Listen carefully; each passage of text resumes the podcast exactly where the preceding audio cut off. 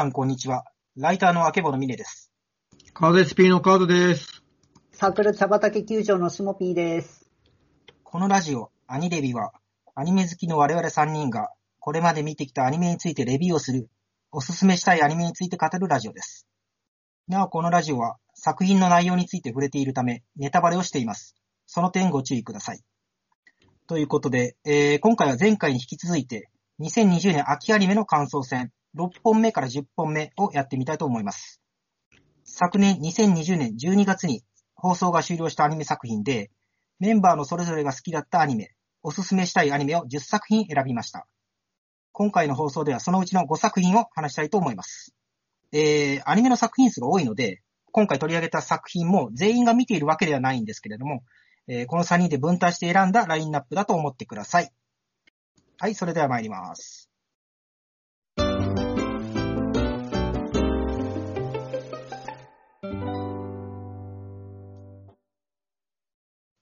えー、それではまず、この放送で取り上げる作品のタイトルを読み上げます。えー、6本目から、6本目、くまくまくまベア。7本目、アサルトリリーブーケ。8本目、魔女のたびたび。9本目、ラブライブ、虹ヶ崎学園スクールアイドル同好会。そして10本目、日暮らしの泣く頃に GO! というラインナップとなっておりますけれども。えー、それではまず、くまくまくまベアからいきたいんですけど、えー、この作品はシモピーさんどうでしたでしょうか？はい、えっ、と、ゆるい世界観で見ててストレスがない系のアニメですごく見やすかったです。えっ、と、まず主人公のゆなちゃんが現実世界で、えっ、と、VR MMORPG のハイゲーマーだったんですけど、はい。えっ、と、それがなんかある時急に別の世界に、えっ、と、転送、転生されることになりまして、はい。で、そしたらこう、渡された衣装が全部熊の服だったり、熊の手袋だったり の、はいえっ、と、熊衣装だったという出だしで、で、なんかもともと結構このゆなちゃんが多分、現実世界になんか絶望じゃないですけど、うん。特に興味も持ってなかったので、なんか新しい、なんかゲームが変わったんだぐらいで、なんか受け入れるのがすごい早かったんですよね。そうでしたね。最初の方そうでした。なんかある意味そこの順応性も現代的だなとは思いながら。なんかすごい家に住んでましたもんね。現在。そうなんですよね。ね。そう。本人はなんか豪邸に住んでて、一応あれ、設定としては自活するためにあれは投資で儲けてて、そうですね。で、そのか、まあ、家庭にはというか、家庭はあんまりこう好きじゃない感じのね、女の子ですね。うん。で、ゲームの世界の中で、えっ、と、も、魔物に襲われていた女の子を助けて、で、まあその子と仲良くなるっていう話だったんですけど、まあこのクマがすげえ強かったんですよね、結果的に、ユナが。なんかその世界の尺度で測ったら、こいつ何者なんだっていう化け物クラスになってて、はい。で、その、世界の中でのこうトラブルを、こう、クマが解決していって、うん。でもだこの世界の中の人たちからしたら本当にあいつは何なんだですよね。なんかふざけた格好をしてるのになんかやたら魔物倒してくるし、そうですね。なんか、そのなんか熊も連れて歩いてるし、こいつは何なんだっていう。最初、ふざけてるとしか思えない感じで疑われるんですよ、結構ね。村人とかもそうでしたね。あの本気で疑われる感じなんですよ。あれが冒険者ギルドに来たらね、だってふざけてますよね。絡まれてましたもんね。だけどそこからの、いわゆる俺強えで周りの見るが変わっていくのが気持ちよさなんで、うんそうですね。はい。あ、ミネさんとかはどうでしたでしょうか？うーん。その、母さんおっしゃってましたけど、最初、こう、男の子が村に、こう、救援でユナさん連れて行ったら、お父さんとかがすげえがっかりするシーンとか印象に残ってあ そうだ、ありましたね。はい。こんなん連れてきたのかよとかっていうのが面白かったな。結構なんか村中かき集めたなけなしの金みたいなこと言ってますよね。そうそう。本気で怒るっていう。あとなんか最初の方の、そうか、これはゲームじゃなくて異世界転生だって気づくあたり、シモピーさんおっしゃってましたけど、ええあのあたりが、なんか、あ、そうなんだ、異世界なんだっていうので、まあ、異世界転移ですよ、これね。あ、異世界転移。なるほど。で、捕まえた感じですね。カーズさんどうでした？こちら。あこれだからビジュアルに中身負けてないなと思いましたね。おー、なるほど、なるほど。なんか結構その、出落ち一発ネタじゃないですか、これ。そうですね。確かに。え、マジかよ、これみたいな話で。でも原作結構長いこと続いてて、うんうんうん。じゃあ実際どうなんだろうと思って蓋開けてみれば結構ガチで異世界ファンタジーをやっていてというか、なんかその二人の今僕が言ったようなこの気持ちよさがちゃんとあって描かれていて、キャラクターも立っていてみたいな感じで、なんかそのあたりはすごく、これも僕はストレスなく見られた感じで、うんうんすごく絵も綺麗だったしね、ずっと。そうでしたね。やっぱね、絵大事です、やっぱ。そうですね。うん、正直そうですよね。しかも結構、あの、原作のお肉さん、あの、働く魔王様の、えー、キャラデザといいますか、小説の方の方がイラストレーターやられてて、その絵、えー忠実に描いてるんですよ、この作品って。うーん。も僕的なポイントは高いですね。うん。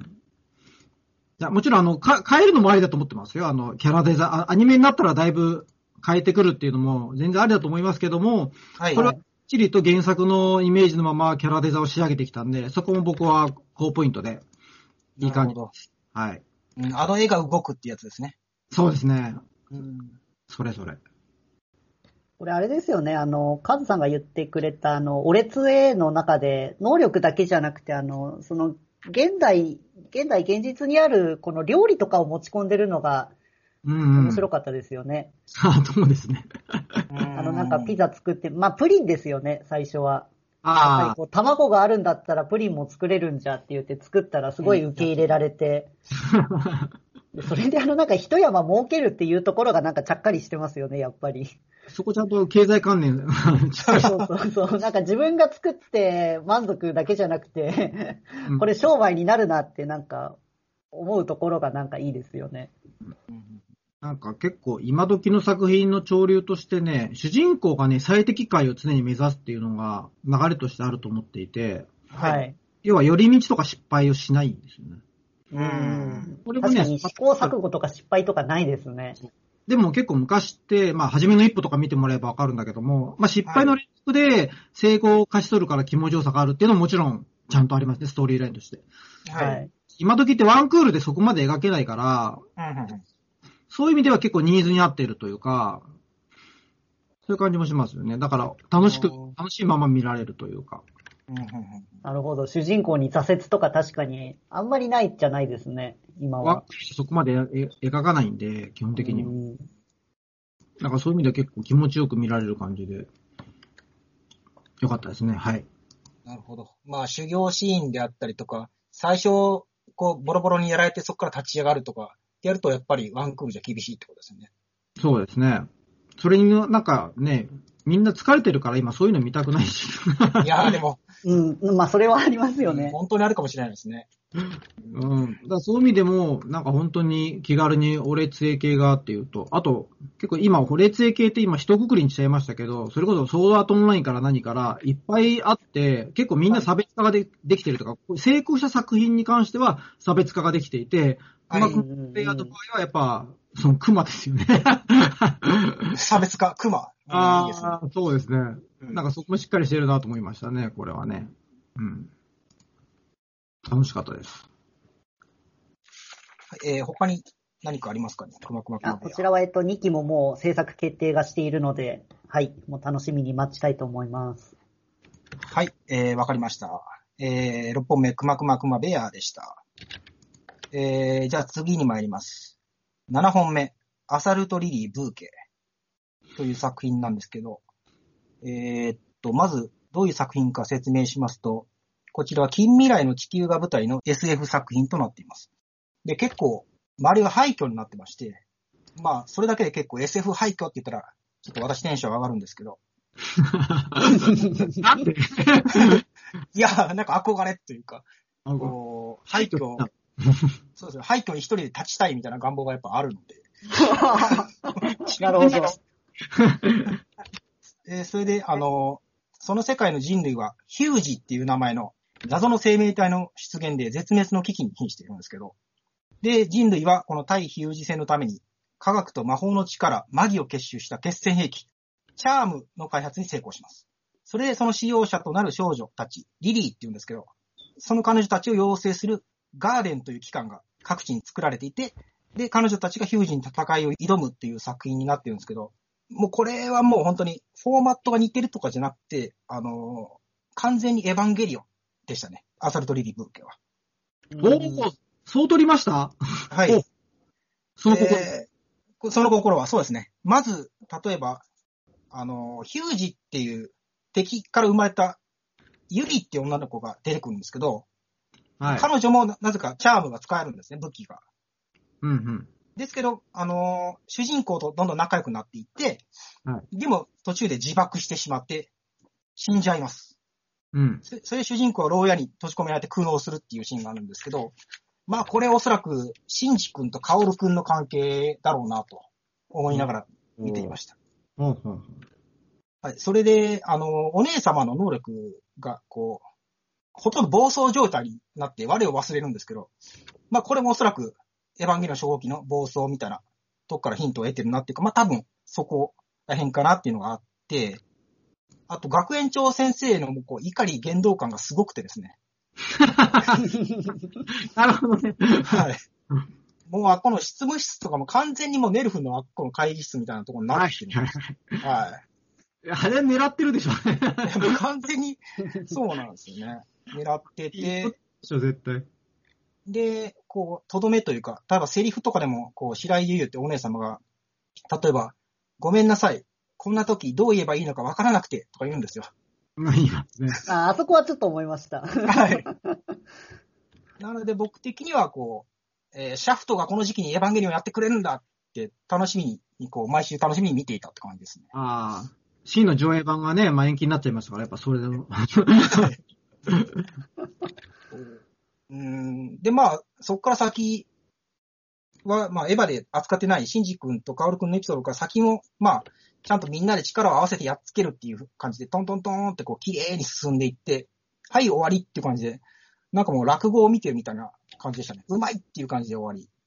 で、なるほど。最後に、えーで、最後にオチに、こう、ヒュージの親玉が、こう、砂浜に打ち上げられてるんですけど、こう、巨神兵っぽい感じのデザインで。エヴァっぽいなうーん、そうなんですよね。設定がだって、ちょっと廃墟になってるし、対ヒュージのためにえ作ったチャームってこれ、対使徒のために作ったエヴァンゲリオンの開発に成功します。その使用者となる少年たち、チルデンを養成する機関、ネルフを各地に設置してても全部言い換えられるんですよ、これ。なるほど。はい。っていう風にも見れるなっていう。もちろん、これパクリとかそういう話じゃないですよ。オマージュが非常にわかりやすく見てたので、っていう風に見てたんですけど、お二人はこちらどういう風にご覧になってたでしょうか？これシモピーのの見方で言うと、はいこれはだいぶストライクウィッチズに近いなと思いながら僕は見てました。いいですね、なるほど。要は、えっ、と、人類の敵っていうところが、まあ、あるわけで、はい。でなんというかそことコミュニケーションが取れないんですよね。うん。こう人類側からしたら。だから本当にあいつは何を考えてるかわからないっていう状態ではい。戦っていくので、どうしても和解の目がなかなか見えないっていうので、なるほど。でそういう状態で戦わなきゃいけないっていうのと、はい。まあ、あとその、戦うのは、えっ、と、若い年代の女の子たちはい。にしかちょっと、まあ、できないっていう理由付けですよね。はい。でただ、ストライクウィッチーズと違うのは、えっと、さ、まあ、さっきというか、前の回でも言ったんですけど、えっと、ストライクウィッチーズのキャラクターって軍人なんですよね。なので、こう、その敵と戦うのが、えっと、仕事ではあるんですけど、彼女たちはあくまでも学生なわけで。でそうするとどうなるかって言ったら、大人たちから、この支援がないんですよね。彼女なるほど、なるたちは。ほど。うん、彼女たちだけで戦うしかないって感じですね。はい扱えるのが彼女たちだけなんで。で、結構、腫れ物扱いをされていて。その、人類の敵のヒュージと対応する能力を人類に向けられたら困るっていう風に扱われてて、そうでしたね。はい。なのでこう学園長先生みたいな人たちは守ってくれるんですけど、うんうん。その学外の人たちにはかなりこう煙たがられていて、うんうんうんうん。うん、っていうのがなんていうか、彼女たちのちょっとかわいそうというか、うん、そうですね。うん、そういう面があるのかと思って。給仕扱いされてるとこありましたね、なんか。そうなんですよね。同じ人類なんですけどね、っていう。そうそう。マギを扱えるから、いつ敵になるかもしれないみたいな、そんな感じで。まあ、ただ、あとは、その、これだけキャラクターもいるわけですから、こうただ敵と戦うだけじゃなくて、その、学園の中の日常会みたいな、まあ、文化祭みたいなのがあったのが、ところが、個人的には救いでした。うーん。うんコメディパートというか、楽しいのありましたね。なんかあの、ミスコンみたいなのやるやるんですけど、最終的にあの、猫耳つけた キャラクターがなんか優勝するっていうのとかがあって、よかったですね、あれ。はい。でそのオチも良かったですし、それをこう、学内新聞として掲載されてることで、はい。その結果を表してるんですけど、その学内新聞の書き込みがめちゃめちゃすごくて、これアニメでやる量じゃないでしょっていう、漫画とかだったらいざ知らずと思って、そういうところが尺刀がなんか、やりおるなと思って。ああ、なるほど、なるほど。い黒板にすごい細かい書き込みがあるみたいな、そういうあれですね。あ、そうですね。はい。もう本当にそういう形で。これ一時停止しなかったら絶対に全部の情報を取り切れないと思って。なるほど。絶望先生みたいなあれですね。あそうですね。本当そうですね。うんなるほど、なるほど。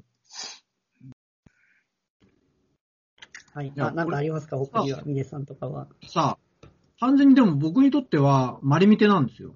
ああ、そうですね。ああ、そうですね。はい。わかりますわかります。うん絶対リリちゃんって、もうユミちゃんじゃんと思いながら見てて。そうですね。そう、幸子様じゃんって思いますよね。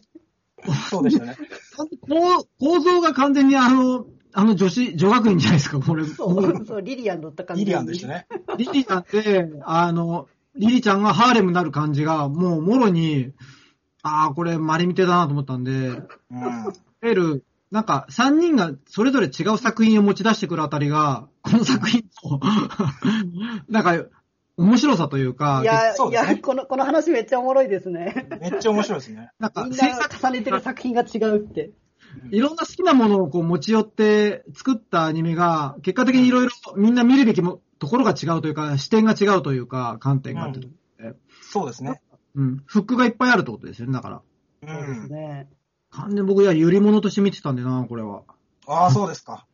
うん。あの、正直アクションは僕おまけみたいにして見てたんで、実はあまり記憶に残ってないんで。あ、そうそっか、お姉様のお姉様とかもやっぱり、いや、そうなんですよ。物語にすごい絡なるほん、ね、出てきますもんね。だって、あの、ゆみちゃんが結構その、幸子様が1年生の時の3年生との、なんか出てきた時に、もやもやっとするじゃないけども、それさ、あの、あだ、あだしまじゃないけども、はい、なんか昔の女がちらほら出てくるあたりとかも、ありますね。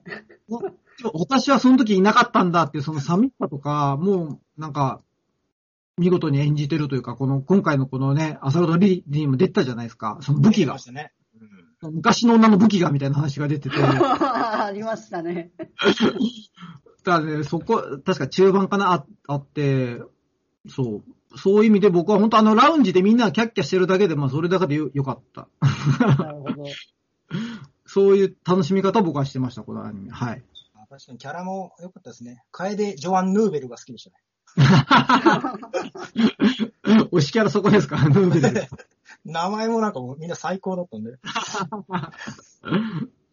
いやーよかった、これは。はい。ごめん、言いたいことそれだけだ、俺の。これはユリだよっていう、そう。ユリだ、そうですね。あーあとまあまあ、だって主人公がリリで、おね、お姉様がユユで、うん。合わせて出てきたのがユリちゃんですからね。あれ子供に、だから、あ、ね、あの時のデイチとかもね、完全に子供として扱ってたわけで、二人あ、そうの。そうそう、そうですよね。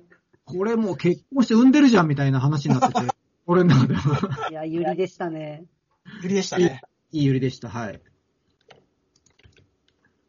はい。えーっと、どうですか？あ、僕はあと最後にこう触れておきたいのが、えっと、あ、多分前回、あの、ミネさんと喋った時にも触れてるんですけど、えっと、キャラクターが多いので、キャラの名前覚えられない問題が、やっぱり発生はするんですけど、うんうん。今回、えっと、最終話まで行っても、一回一回この画面にキャラクターの名前を一回出してくれるっていう演出が、僕はすごく見やすかったです。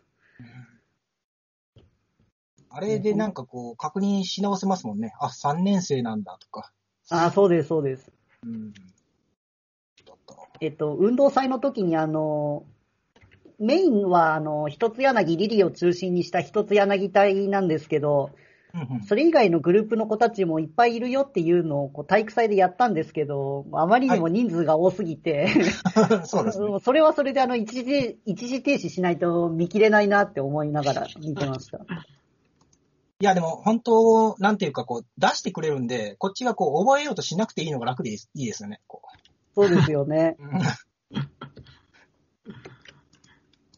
やっぱ、そういうの必須にしてほしいね、これからね、いろんないや正直してほしいです。欲しいですね。なんでしょう、実はあの、京都アニメーションのあの、響けユーフォニアムなんかも、あれ実はシリーズの序盤の方は名前出てくるんですよね、画面の中に。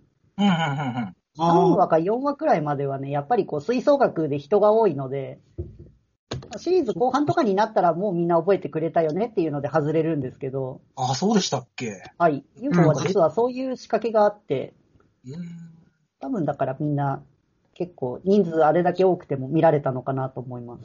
あ、なるほどね。はいまあ、あんなにいましたもんね。他のアニメもぜひ真似してほしいです。うん、そうですね。あと、はいそれか、オンオフ可能にしてほしいですね。こう。いや、デジタル放送だったらそれぐらいね、なんかやってほしいですね。やってほしいと思います。はい、僕はそんなところです。はい、わかりました。えー、最後、一つ私言わせてもらうと、もうエンディングテーマがすごい好きでしたね。もう速攻ではい音源買いましたね。うん。おーオープニングのレーザー水蓮もすごい良かったです。いや、主題歌良かったですね、本当に。オープニングもエンディングも。めっちゃかっこよかったですね。はい、えー、7本目。アサルトリリブーケでした。それでは8本目に参ります。次は魔女の旅旅という作品なんですけれど。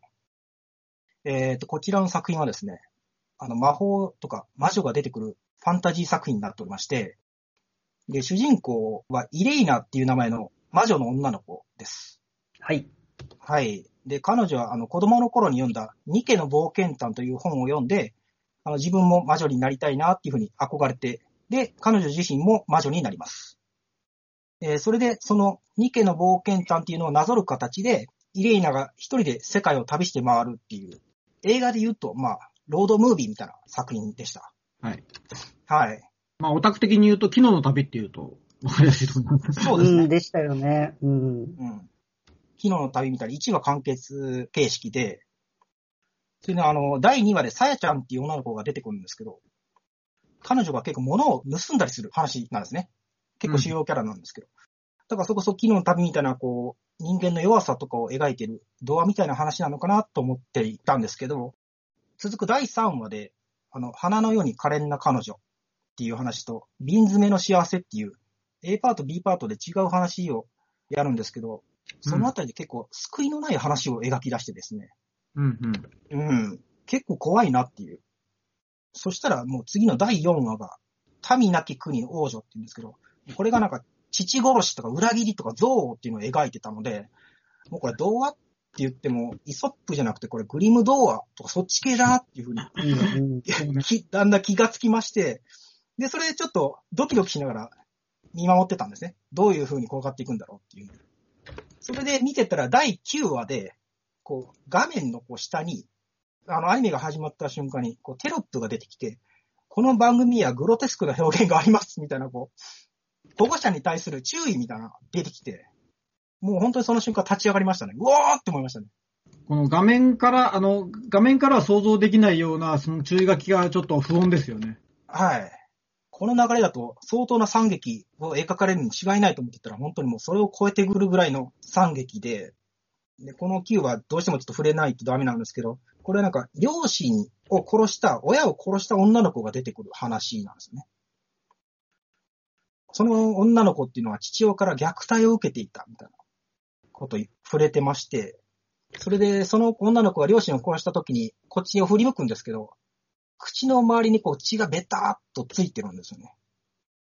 これって、あの、どういうことかというと、もう本当に、例えでも何でもなくて、これはカニバリズムと近親相関の話になってるんですよね。第9話っていうのは。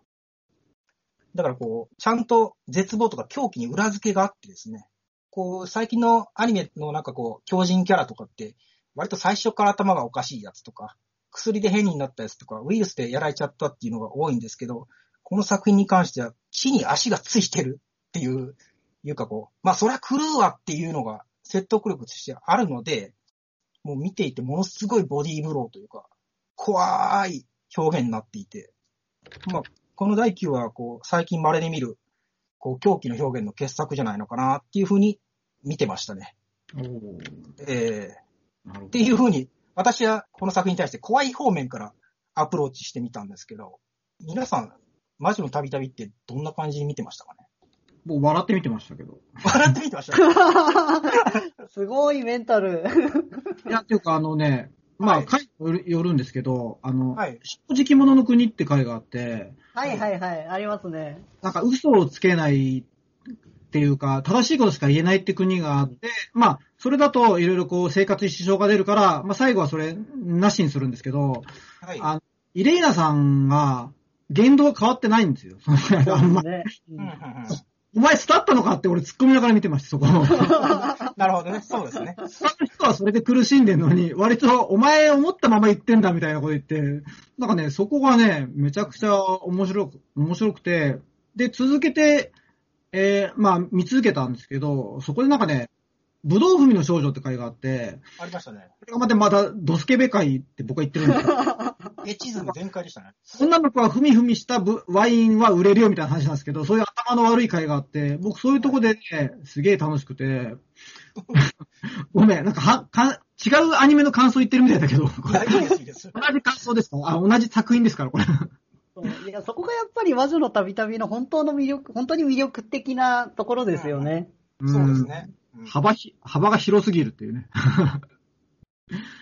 だからそう、た、たびたび僕がね、ちょっと好きアピールをしてる黒沢智代さんが、やっぱ見見習いのさやって女の子がいて、ちょっとその子もね、ストーカーチックで、それまた面白いんです、僕にとっては。うんあれ、やばかですね。うんちょっとあの、なんか、ゆう、あれも友情というか、先輩を慕うを超えてますよね、それみたいな、ラインの人が、またそこもゲラゲラ笑うポイントで僕にとっては。なんかね、まあ見るべきところ面白い、いっぱいありましたね、なんかね。なんか壁いろいろ刻む回とかね、すっげえ面白くて。なんかベルリンの壁みたいなね、こう、東西を遮る壁。ね。隔てなんかそこに。旅人が書き込む話で、最後なんか、いろいろオチまでつけて、なんか見事な小話になっていたりとか、はいはいはいはい。ね、なんか童話とかありましたけど、なんか、まさにそういう感じで、すごく一話完結だ、あ、一話完結で A と B でまた違う話をやってるところもすごく見やすかったし、続きものじゃないのも。うなるほどそんな感じで楽しく見れましたが、えーシモンピーさんいかがですか？そうですね。僕はじゃあ、ここでまだ触れられてないので言うと、二人の師匠と二人の弟子っていう、それが、あの、対になってる10話と11話があって、はい。うんうんこの、イレーナの師匠のフラン先生っていう、まあ、魔女の師匠がいたんですけど、うんまあ、そのフラン先生にも弟子の時代があってっていうのを描いた、描いてるんですよね。ありましたね。はい。こう、イレイナにはこう、優しく教えてくれてるんですけど、やっぱ新米だった時のフランにはやっぱり甘いところがあって、そういうところをこう、師匠さんが見てくれてたんですけど、でもこの師匠ってさ、みたいなあところがね、視聴者としてはやっぱり感じるものがあるわけじゃないですか。これ、声優さんあの人ですよね、みたいな。それが第1話につながるのかっていう、やっぱり気持ちよさがすごくありました。あー。そうですね。一話、第1話の中では、えっと、その、フランが、その、まあ、イレイナがこう、本当に若くして才能、才気溢れる子なので、うんうん。こう、結構、それこそ多分、ま、他の魔女からの嫉妬とかもあって、うんうん。こう、弟子入りを、弟子として取ってくれないっていうところで冒頭は困るんですけど、はい。それをこう1話でフラン先生が受け入れてくれて、じゃあ私の弟子になりなさいと言ってくれるんですけど、で、それが実はあの、お母さんからお金を積まれて、そうでしたね。師匠になってあげてたっていうのが書かれてたんですけど、まあその先にあってそもそもやっぱりね、フラン先生はそのお母さんの弟子だったっていうところが10話11話で描かれてて、はい。うんうん。そういう気持ちよさがすごくありました。そうですね。見方変わってきますよね、後になって。はい。うんわかる。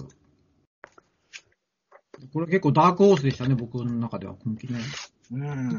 はい、前期か。あの、あまりこう期待値は高くなかったんだけども、やっぱり、僕なんか同じようなこと、感想言っちゃいますけど、やっぱこれも絵が綺麗で、ずっと。ああ、そうですね。うん、そうでしたね。なんか空を飛んでる、なんかその爽快感というか、絵で見てすごく気持ちよさがなんか伝わってきて、やっぱじうん実写だとどうしてもね、特撮うんうんと出しづらいそういうなんか、やっぱ魔女といえば空を飛ぶ気持ちよさみたいなところもやっぱアニメでしっかり描いてるし、はい。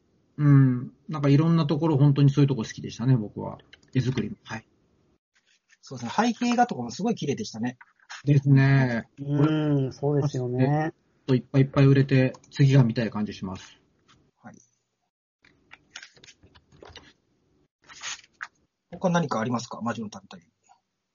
大丈夫です。あ僕は一応オープニングが、えっ、と、オープニングのサビの後半のところで、えっ、と、歌に合わせてイレーナさんが指揮を取る 仕草をするシーンがやものすごく好きで、うんうん。あれはだって歌自体は作品の中のキャラクターに届いているわけではないんですが、なんかそれをさも気持ちよさそうに指揮棒、魔法の杖ですよね。あれをこう指揮棒代わりに振ってるように見えるっていう描き方してて、それがすごく可愛いなと思って、ああ、オー。プニング大好きでした。うん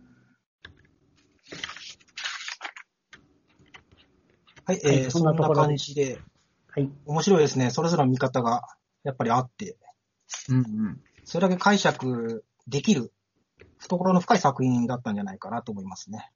はい。はい、えー、ということで8本目、魔女の旅旅でした。はい、えー、続いて9本目、えー、ラブライブ、虹ヶ崎学園、スクールアイドル同好会。なんですけれども、こちらは、はいしもぴーさんどうでしたでしょうか、はい、えっ、と、アイドル大好き、シモピーが、そうですね。まあまあ実は好きなんですけど、いや、ラブライブじゃないですか。やっぱり冠名がついてますし。で、そうですね。ミューズがあって、アクアがあって、で、これまあ多分3作目っていう数え方を僕はしちゃうんですけど、じゃあ今回は何が始まるんだいと思ったら、今回はグループを結成しないと。うん。みんなソロアイドルで活動してますっていうところがあって、はい、そうでしたね。えーなので、こう、一つのエピソードで、こう、一人ずつフューチャーされていって、で、ライブシーンが描かれてっていうので、なんかそこが今までと、今までのラブライブじゃないところがあって面白いなと、まず思いました。いや、3作目変えてきましたよね、結構ね。大胆に。そうですよね。うん。なんか、なんか1作目、2作目とはだいぶいろいろ作風、あの内容もキャラクターも含めてね、ガラッとチェンジしてきたなと思いましたね、今回は。うん。だって、ああ、ギャぞル、。ギャルが出てきたと思ってびっくりしたんですよ、僕。ギャルですか？ああ、愛さんかな？あなるほど。そう、なんか愛ちゃんのことなんですけど、そううん。なんかギギャルっぽい子出してくるんだと思って、そこでまずすごく、あの、びっくりしましたというか、意外性があって、で、またその、ギャルとやっぱ仲良くする女の子の子、リリナっていう少女がいたりとかして、なんかその関係性もすごい楽しめたというか、うん。なんかね、これもね、ニヤニヤしながらすごく見られました、すごくミニさんはどうでしょうか？えーっと、そうですね。やっぱり作画がやすごくてですね、ラブライブさすがに。えーはいもう当たり前ですけど、全然崩れなかったですし、う。うんん、手書きのシーンはもちろんですけど、やっぱダンスシーンの 3DCG ってもうすごい領域に来てるんだなって。うん、進化してますよね。うんはい。感心しながら見てましたね。うん。あと、まあ、キャラの話をちょっとすると、なんか私が好きなキャラクターは最終的にマネージャーのゆうちゃんが好きになりましたね。へえ。うん。なんかやっぱゆうちゃんの存在良かったですね。はい。なんかそうなんですね。おアイドルを応援している女の子みたいな感じで、舞台に立とうとしない感じとか見てて、なんかこう、自分がこう、アイドルになってゆうちゃんを口説きたいなとか、そんなことを考えながら見てましたね。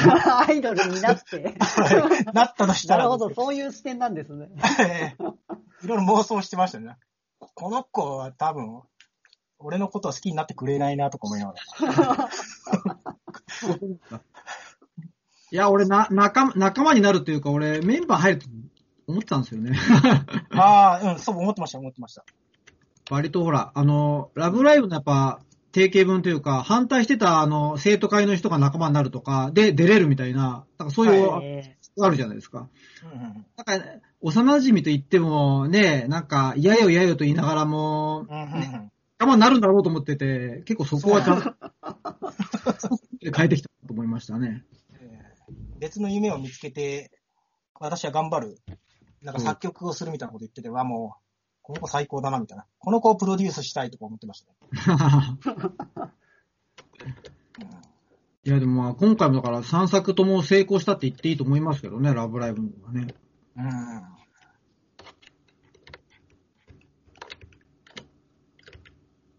僕個人的にすごいあの、これ見てて思ったのが、それぞれアイドルが一人ずつ活動していて、はい。で、ただそれでも、えっ、と、先輩がこう、オーディションじゃないや。あれなんか、うんと一人で歌うって、あ、カリン先輩か。カリン先輩がステージに一人で立つってなった時に、えっ、と、はいやっぱりちょっと不安だったんですけど、うんうん。えっ、と、それでもみんな、そのステージを勝ち取った先輩はライバルなんだけど、でも私たちは同じ虹ヶ崎の仲間なんだっていうので、はい。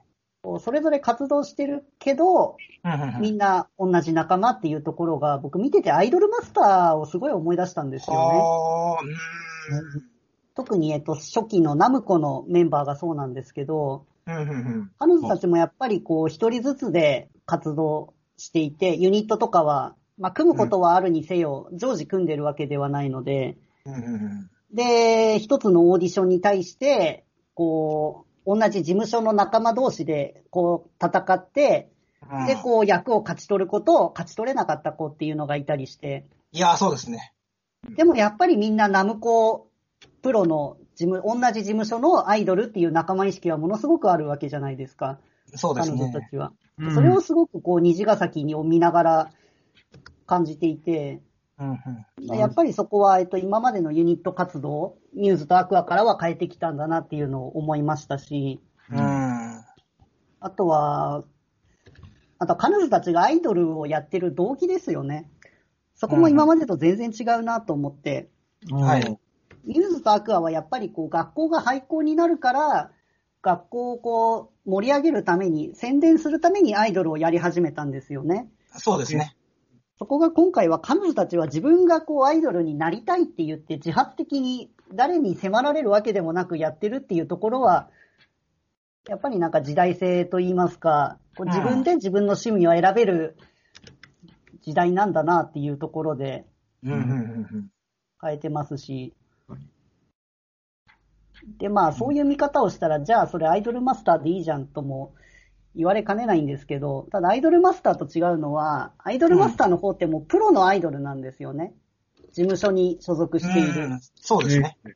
で、これがラブライブで、虹ヶ崎がラブライブであった必要っていうのは、彼女たちがスクールアイドルなんですよね。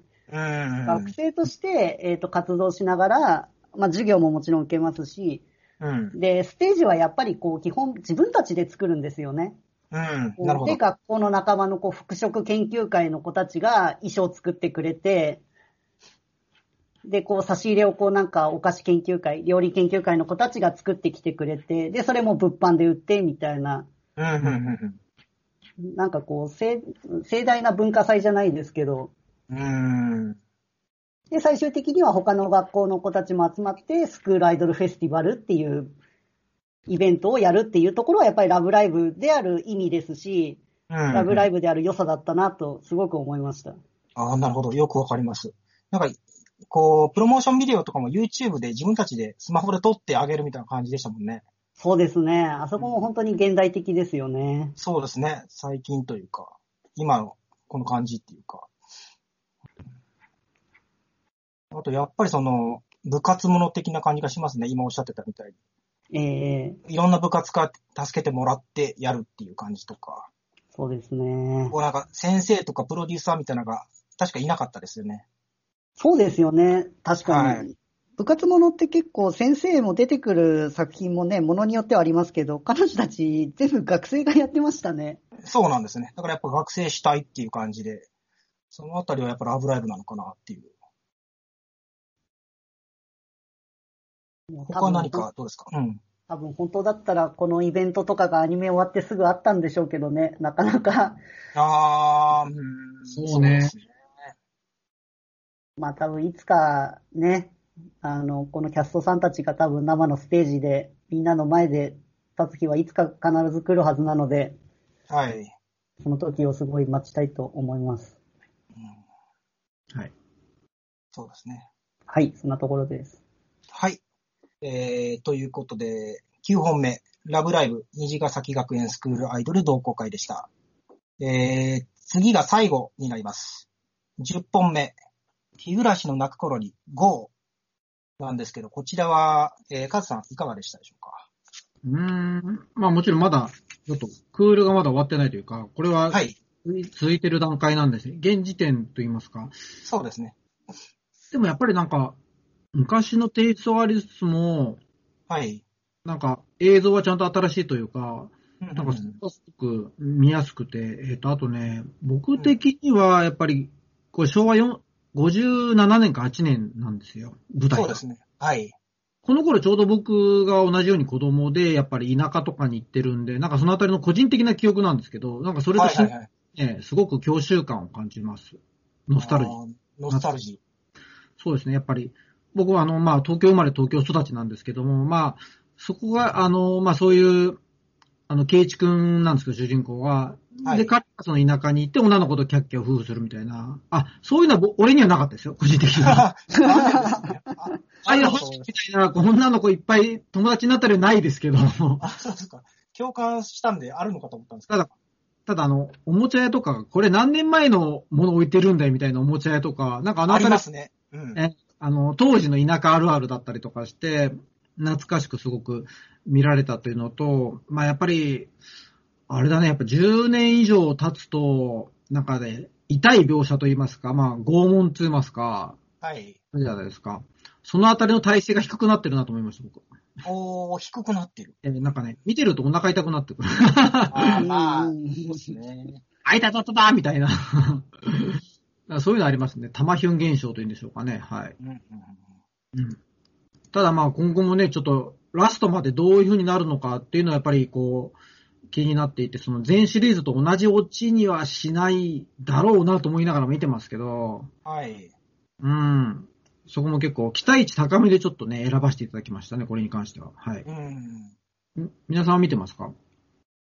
あ、見てます。えーっと、しもっぴーさん先に何か、日暮らし、喋ります。えっ、と、僕実は日暮らしの前作というか今まであったものを実はちゃんと見たことがなくて、ええそうなんですよねキャラク。ターの名前だったり、まあ、綿流しがあって、そこで人がいなくなるのと、うんうんうん死ぬの、死体が見つかるのと、とか、そういう冒頭は知ってるんですけど、はい。うんあの、お解決編の方一切知らないので、はい。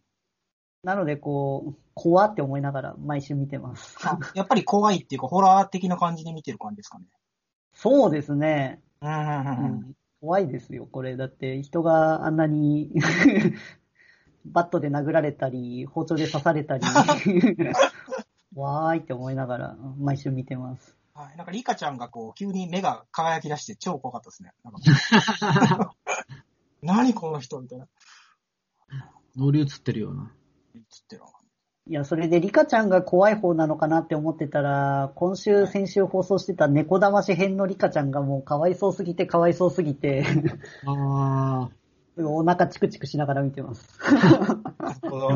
でもかわいそう選手権で言うとやっぱ佐藤子もかわいそうなんで。ああ、なんかさとこもひどかったですね。ねやっぱり、毒親になるとどうしてもね、うん悲惨ですね。そのあたりも結構ヘビーに描く作品ではあるんですけども、まあまあ、それも含めてね、やっぱりちょっと楽しみというか、そうです。えー、ちょっとじゃあ私、あの、演出の話なんですけど、こう、キャラクターはですね、結構アップになるシーンがあって、まあいっぱいあるんですけど、こう、顎をこう、顎をこう、空に上げた状態で、こっちを見下ろすみたいな構図がたまにあるんですけど、これ、なんかシャフトがよくやる演出で、シャフドっていうのがあるんですけど、ええ。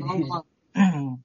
で、キャラクターデザインがこれ、わ渡辺明夫さんなんで、はいそのキャラクターデザインからシャフト演出を引っ張り出してて、それがなんかすごい面白かったですね。制作会社は全然違うのに。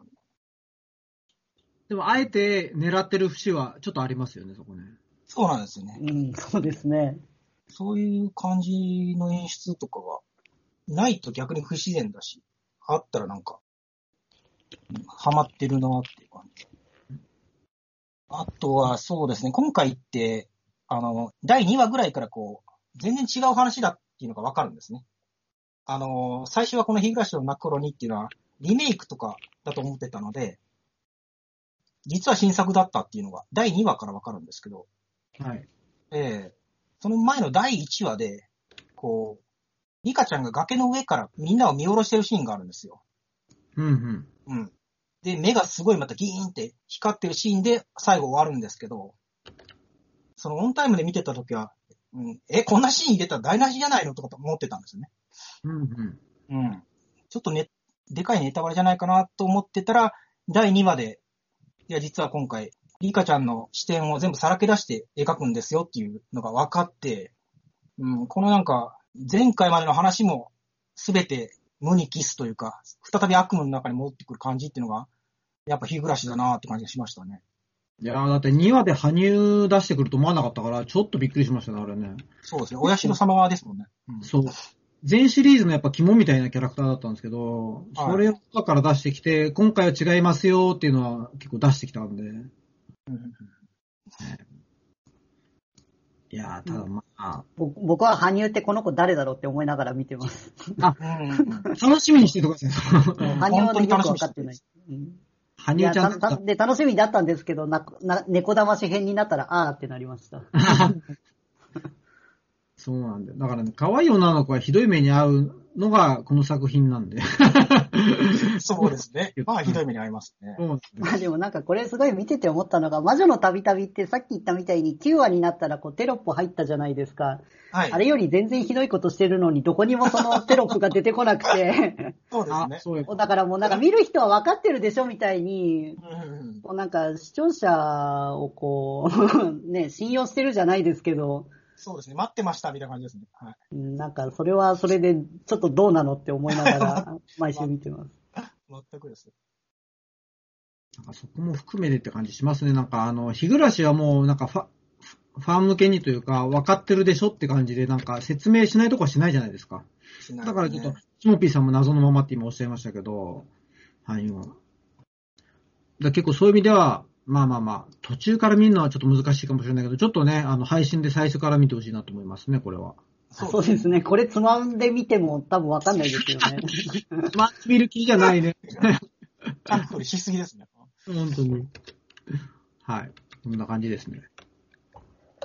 あと、まあ、最後、私、あの、これって4話、4話ずつぐらいで、こう、1個の話が、まあ、言っちゃいますけど、ループしてるんですけど、もう最後の話で、こう、村中のみんなを協力して説得して、で、ようやく里子を取り戻したっていう話の最後に、こう、金属バットで頭をこう、あれして死んじゃうみたいな、うんうん。どう言ったらいいんですかね、この、もう全然フラグが立たない感じがあるんですね。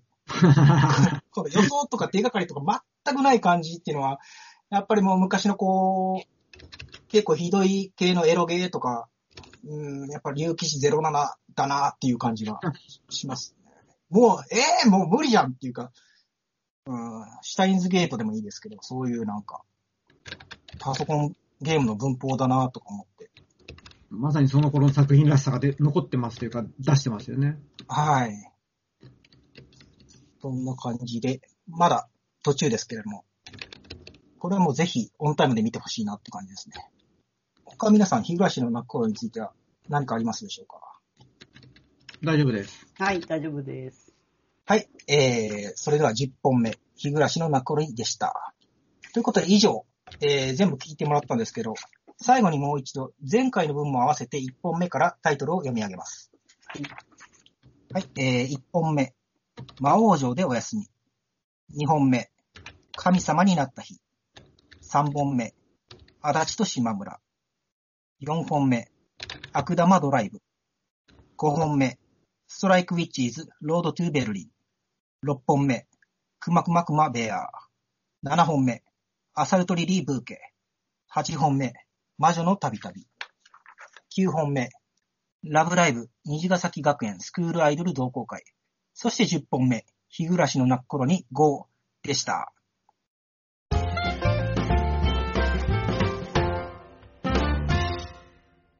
えー、それではここで、えー、10作品以外に好きだったアニメを話してほしいんですけど、えー他に何か好きだった作品はありますでしょうか？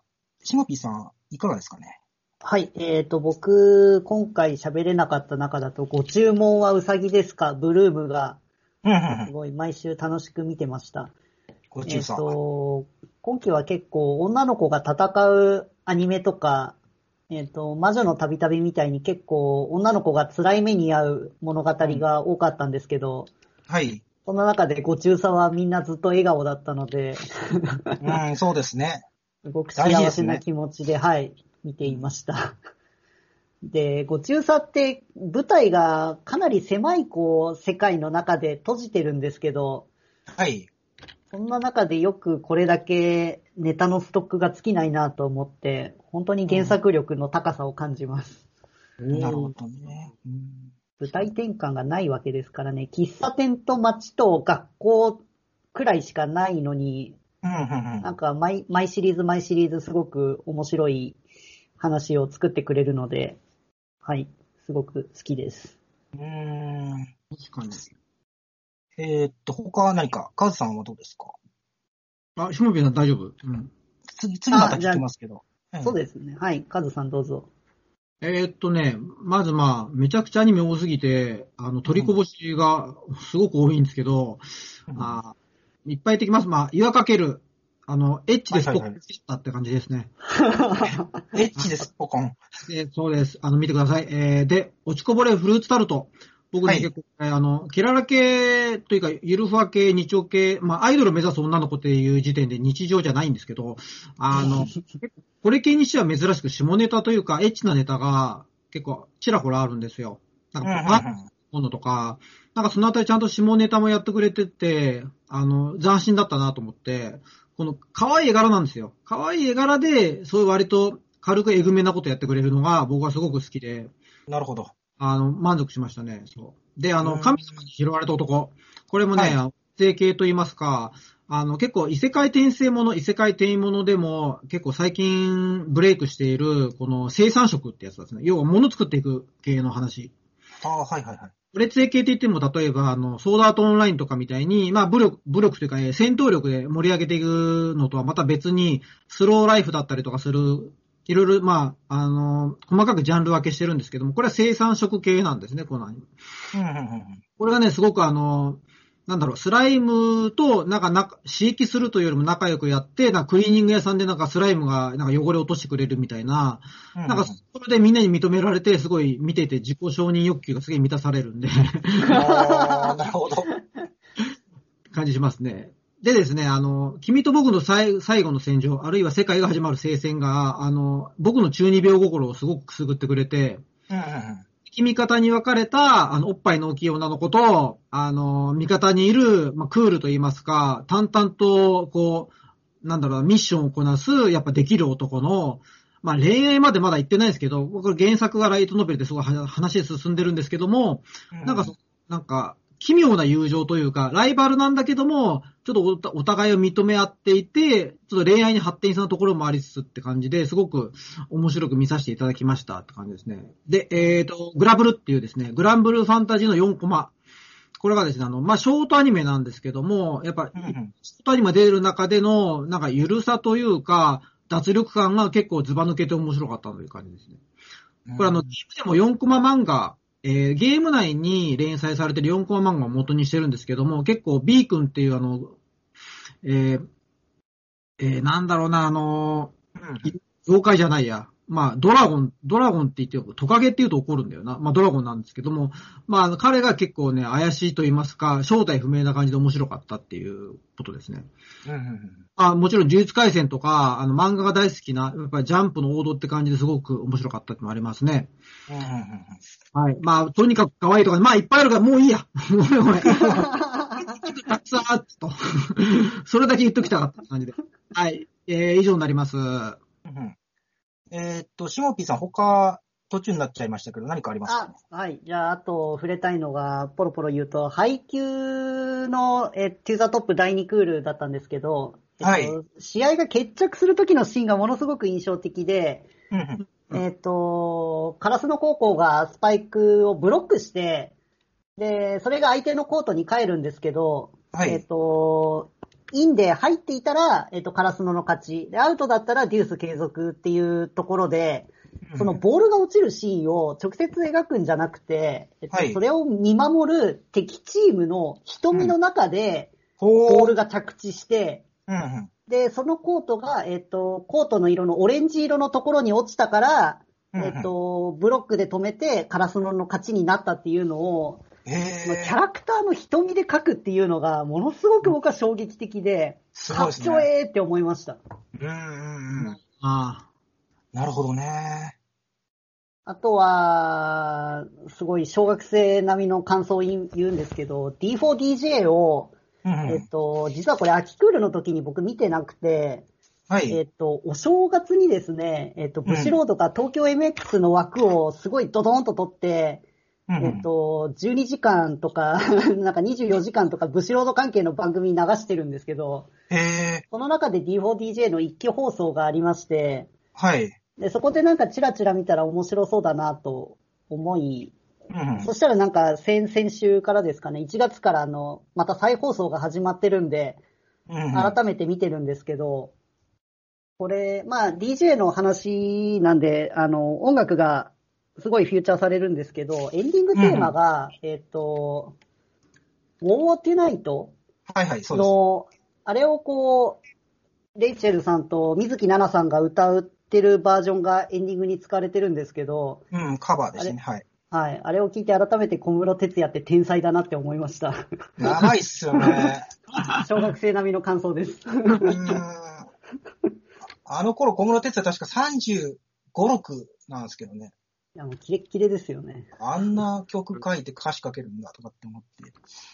それが2021年に聴いてもめちゃめちゃかっこいい曲として聞こえるっていうのは、うん、時代を超えてる感じしますね。はい。そうですねものすごいなと思いました。うんそんなところです。ああ、なるほど。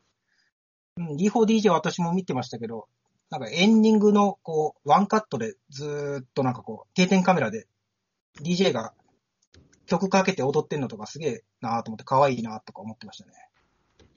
あれすごくいいですよね。なんかスタッフロールもなんか邪魔しないですし。うん、うん、うんうん。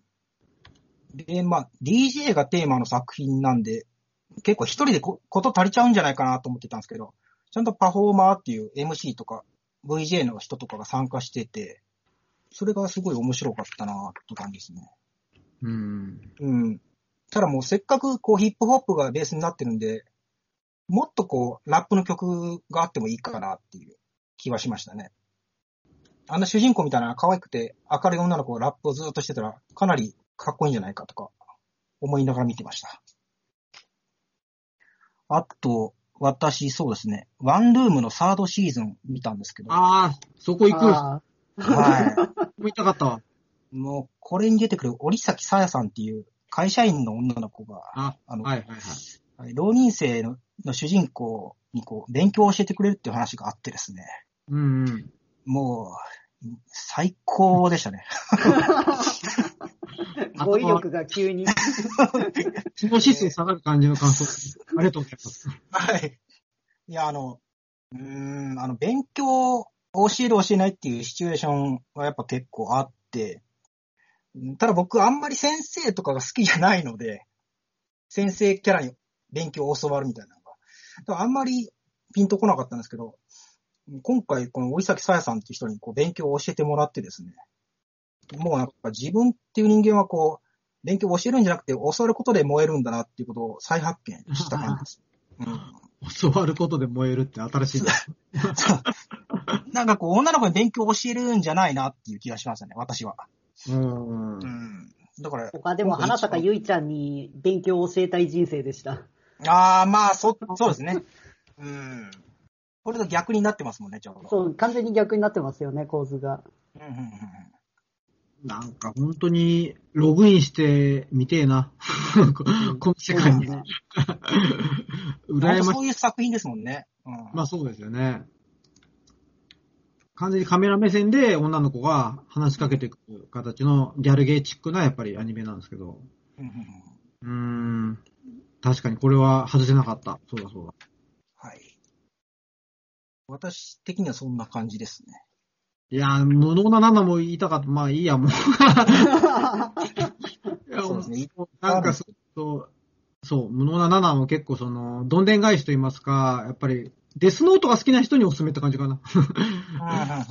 犯人側ですね、要はね。やっぱり主人公の女の子は犯人側として、やっぱりこう、犯罪というか、こう、人殺しをこう、隠蔽していく話だったりとかして、すごく面白かったんで、はい。いっぱいあります、とにかく。秋は。いっぱいありました。うん、いっぱいありました。はい。こんな感じかな。僕は。はい。そうですか。えー、とりあえず、今聞いたのがですね、語り漏らし作品なんですけど、うん、じゃあ今回、こう、全体的に、こう、秋アニメってこんな感じだったかなっていう総括をしていただきたいんですけど、どうですかね、シモピーさん、この秋アニメってどんな感じでしたでしょうか？えっ、と、女の子がいっぱい映見れて楽しかったです。本当いっぱい出てましたね。さっきから気の質が下がったの。はい。はいストライクウィッチーズに、アサルトリリーに、うん。ラブライブに。はい、ラブライブに、ご注文はうさぎですかに、はい、いろんな女の子が見れて楽しかったです。なるほど。本数は多いですけど、やっぱり女の子に注目してご覧になってたみたいな。はい。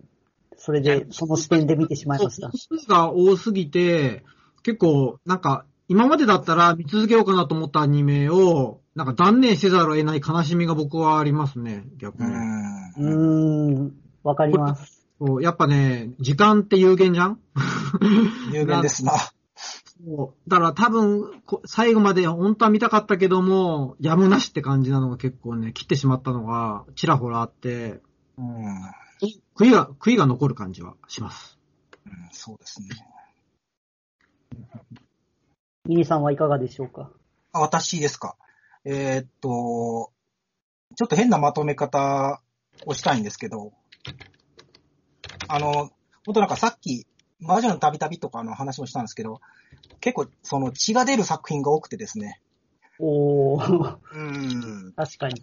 はい。まず、その、一本目が、例えば、日暮らしの泣く頃に GO の第4話で、レナが圭一君を刃物で刺すっていうシーンで間違いいっぱい出て、で、魔女の旅旅2本目の第9話で女の子が両親を刺殺。これまた包丁で刺すみたいな、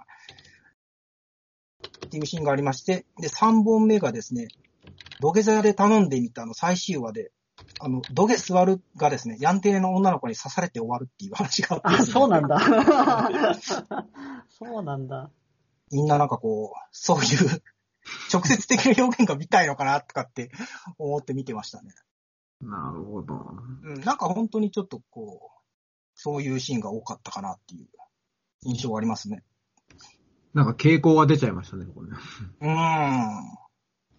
大体本当似たようなシチュエーションだったので、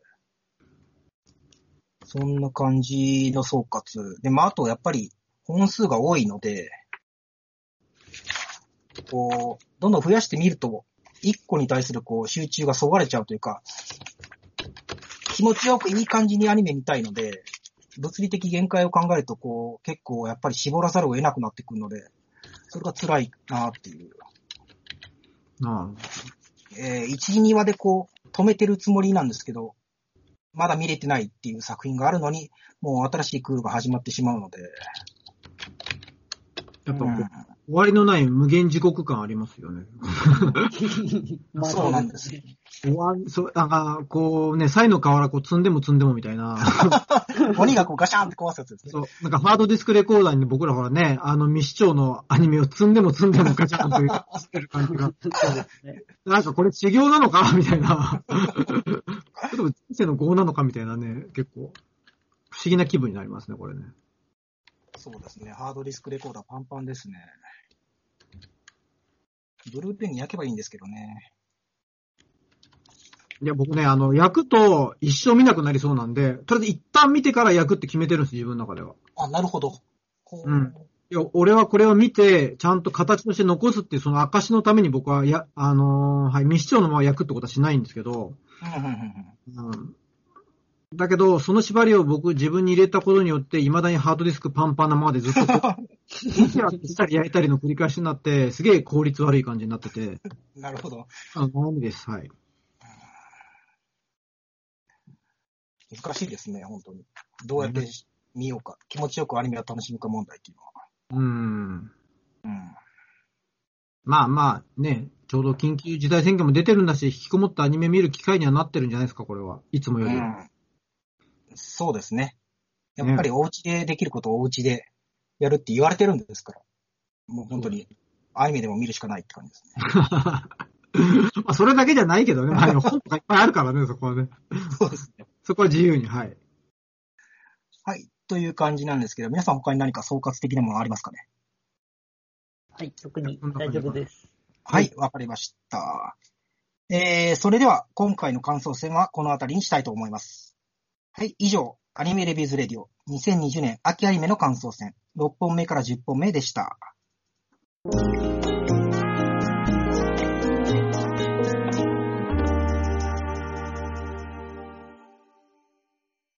はい、えー、それではエンディングになります。皆さん何か告知や宣伝などありますでしょうか？カズさん何かありますかね？